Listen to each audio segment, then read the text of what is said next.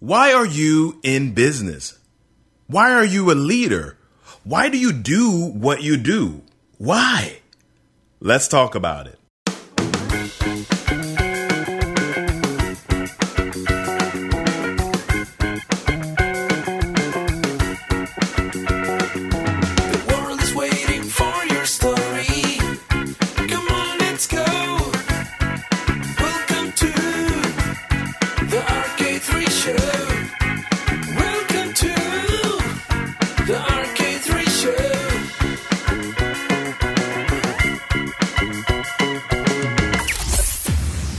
Hey y'all, it's the RK3 show. I'm Robert Kennedy the third. RK3, that's me. This is episode 35. 35. Wow. That's like prime time in human years.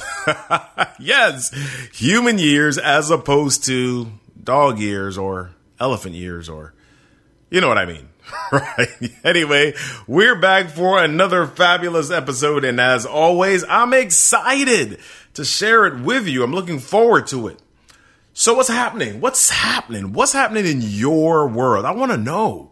Shoot me a voicemail by going over to robertkennedy3.com forward slash voicemail.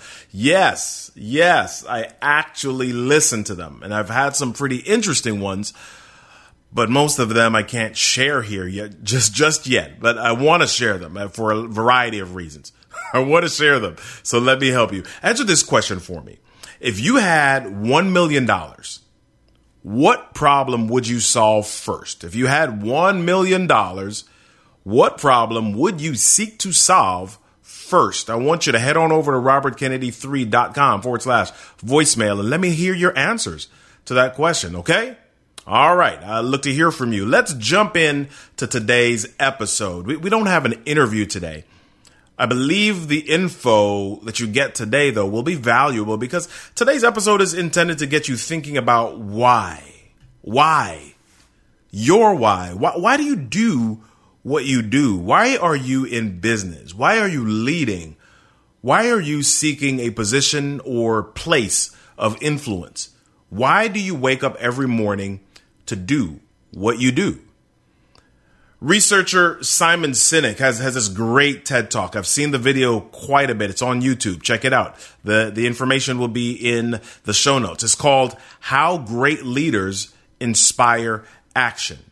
In, the, in this TED talk, he talks about where the greatest leaders or the greatest companies find their inspiration. And he uses Apple or other top organizations who are innovative and seem to have captured the pulse of popular culture. And he says that people aren't inspired by what you do, they're inspired by why you do it. For example, with Apple, quite a few companies came out with MP3 players before the Apple iPod, but in the late 1990s, Apple had created this music storage service known as iTunes. And iTunes was this library you could keep on your computer. You could you could rip your CDs. You could keep all of this music, all of the information in one place. And I don't know if you remember having to go through your entire CD collection, then pick out which ones you wanted to take with you on trips. I remember buying the big black CD case so I could keep up to 50 CDs with me, including the plastic jewel cases. I wanted to keep them with me in the car. Yes, yes, I did. right? Why didn't I just take the CD out of the case? Well, I was admittedly a music nerd. Yeah. I wanted to know the lyrics. I wanted to know the producers, the musicians, who wrote the song, etc., etc., etc. Yes, I was a nerd and proud of it. anyway, that's besides my point. Stop laughing. You're distracting from my story. Anywho, so Apple had this application called iTunes. And not only was it a library, but it was built to be able to transfer music from the library to these devices called MP3 players. The problem was that most of the MP3 players at the time were seen as clunky, clumsy. Eh, they didn't have great user interfaces. And this is where the Apple genius came about. Steve Jobs himself, who was the CEO of Apple at the time, said that these were frustratingly disappointing devices. So he wanted something that he could use fairly easily. So they, they didn't want just to create a device. They wanted to create an experience where people could not only have their entire music library accessible to them whenever they wanted, but they could simply use their thumb to retrieve anything they wanted. At the time, most of the devices had multiple buttons on the front, some on the sides, and so the why for Apple became creating an experience and making life easier, even to the point of using a thumb versus three fingers. Okay. It said, we care about you so much that we want you to have an amazing experience and lessen your load. Now, this, the marketing worked well. You guys, if you were, if you were around when iPods first came out, you remember what it was like. The marketing was phenomenal. It worked well, but more than that, people bought into why the company was looking to release a product when quite a few of them already existed on the market. I remember buying something called the Microsoft Zune. Right. And I probably had three or four other MP3 players. There, they had buttons on the sides. There was a swipe up thing in the middle and it, they were okay and they worked well. But there was just something about the Apple iPod. There was something about the iPod that just worked really well and just felt natural to people. And pretty soon most of those other iPods or most of those other MP3 players just died out. And the Apple iPod became the symbol of what MP3 players should be. Apple had a great why. They were able to reflect it in their product, and people bought in. Now, if I were to ask you the same question, why? About your business, your career, what would you say? Why do you do what you do. Now, if you're quickly able to share why, that's awesome. Kudos to you. Some people are actually able to do that. But the truth is, most people are able to share a why of some sort, but their why isn't convincing enough. Communication, motivation, leadership, and more. You're listening to the RK3 Show. For many people, the why is I need money because I have bills to pay and my house just doesn't work as well without electricity. right? But somewhere along the way, this just isn't enough. I know countless people who work at a job and they know they need to pay their bills, but they're miserable and some will even walk away in spite of the fact that they've got bills to pay. So it's not just about the money. The why has to be convincing. And for many people, their why doesn't resonate enough to keep them doing the thing that they're doing. I have the saying, if your why isn't strong enough, you won't be around long enough, right? Outside of the money, why are you putting effort into this particular thing? What's the purpose behind it? What's your purpose behind it? Now, some months ago, I, w- I was talking to my dad and I was sharing with him my thoughts about church yeah, my dad's a pastor. In case you haven't heard that before, I think I've said it before on the pat on this podcast. My dad's a pastor, and I'm a PK. Right? I was sharing with him my thoughts about church, religion, Christianity, and how I was feeling like there was more, more than what we were experiencing. I felt I was feeling like everything was status quo, and people were seemingly satisfied with that, and that just wasn't enough for me anymore. And his response to me was amazing. He said, It sounds like you need a mission trip. Huh?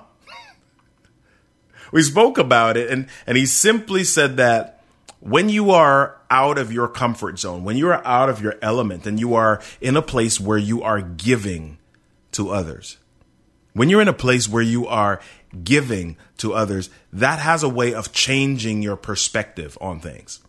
And I began to think about it and, and, and really leaned into that statement and started to think and question what is it about giving that shifts how you operate? What does giving trigger in you? Why, why should you give?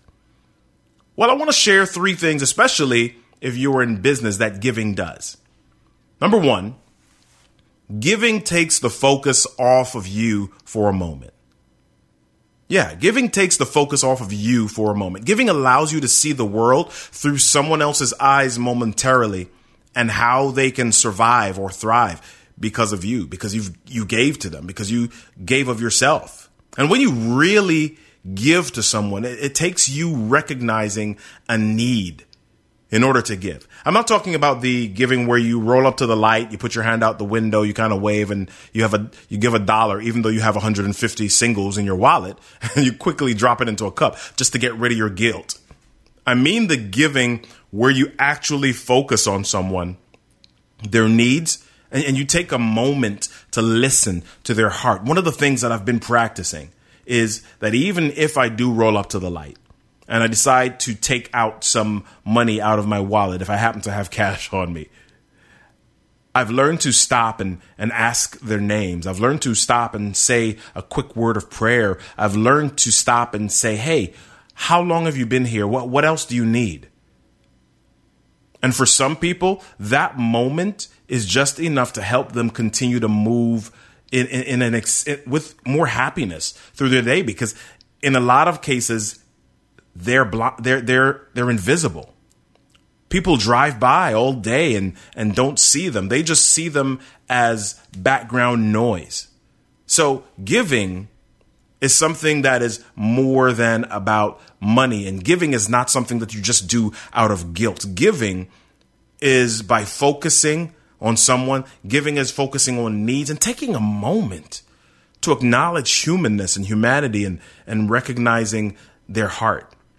Number two, giving gives purpose to your money. Giving gives purpose to your money. I know, I know. Some of you are saying, my money already has purpose. Its purpose is to pay my bills. but I'm talking about something greater. I'm talking about something even higher. The truth about our country is that the majority of the people, even those with some amount of disposable income, don't give enough. And giving is not something that happens simply because you have more money. I know there's a lot of people, I, I can't afford to give anything away. I don't have enough. But here's the thing giving is a mindset. How do I know is a mindset? Because giving is not limited to coins. Giving can be your time. Giving can be your energy. Giving can be your ideas. As a matter of fact, I'm going to say something that may not make sense to a lot of people. But if you can always afford it, is it really giving? If you can always afford it, is it really giving? Giving in some ways should stretch you because giving is a mindset and giving is a muscle. Sometimes you have to work harder so that you can earn more just to be able to give because giving is that important to you. But if you work harder and your mindset was never to give, then you will simply take the extra and spend it. So if you develop or choose the giving mindset, then it gives greater purpose to your money. Number three, and this one is really for anyone who has a business or is in a place of executive leadership. Giving sets the tone for your company, business, or department. I'll say that once more. Giving sets the tone for your company, business, or department. When you give, even unconsciously, it sets the tone for your department. So, what do I mean by unconscious giving? Well, I have a child in Africa. Yes, not not a blood child. I have a child in Africa. I found her before anybody runs and says something to my wife. I found her through Compassion International. And I give her and her family a certain amount every month.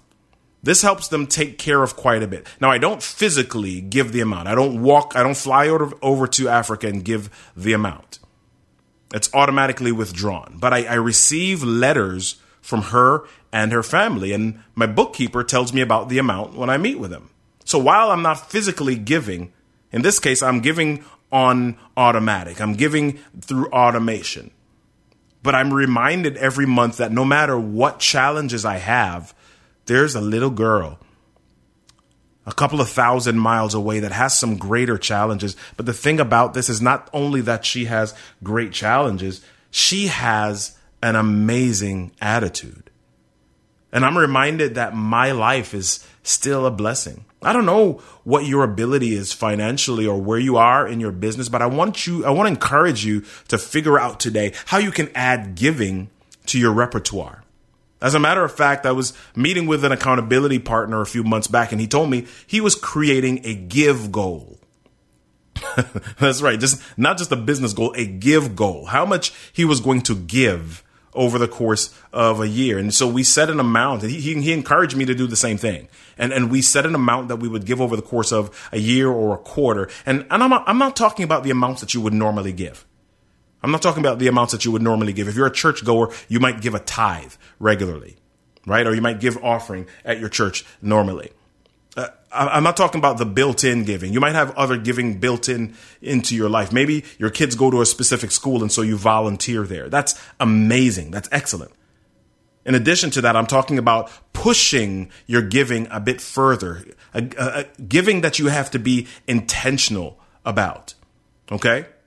I'm talking about pushing your giving, maybe creating your own give goal this year. What's that? What's that number? What's that amount? Doesn't have to be a big amount. Maybe, maybe it's $250. $250. If I were to break that down, let's say that's roughly about $23, $24 a month. Can you find a way to create $6 weekly so that you can give that much in 2020? What's your give goal? What will be your give goal? I want to encourage you to find a way to give because I guarantee that it's going to make a difference in how you see your business and how you see people. I want you to check out a book by my friend Bob Burg called The Go Giver, and I want you to get involved in the give economy. Listen, that's all for today, people. I hope it was meaningful for you. I hope it was informative. I hope it was something that made you think.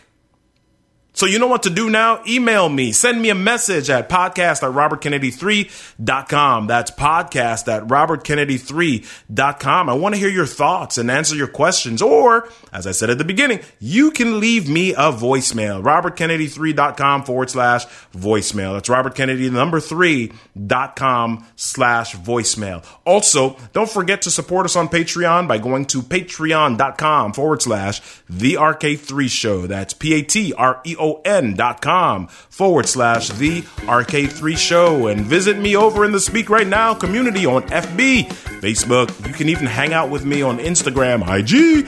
I'm Robert Kennedy 3 there. Holla at your boy. Guess what, everybody?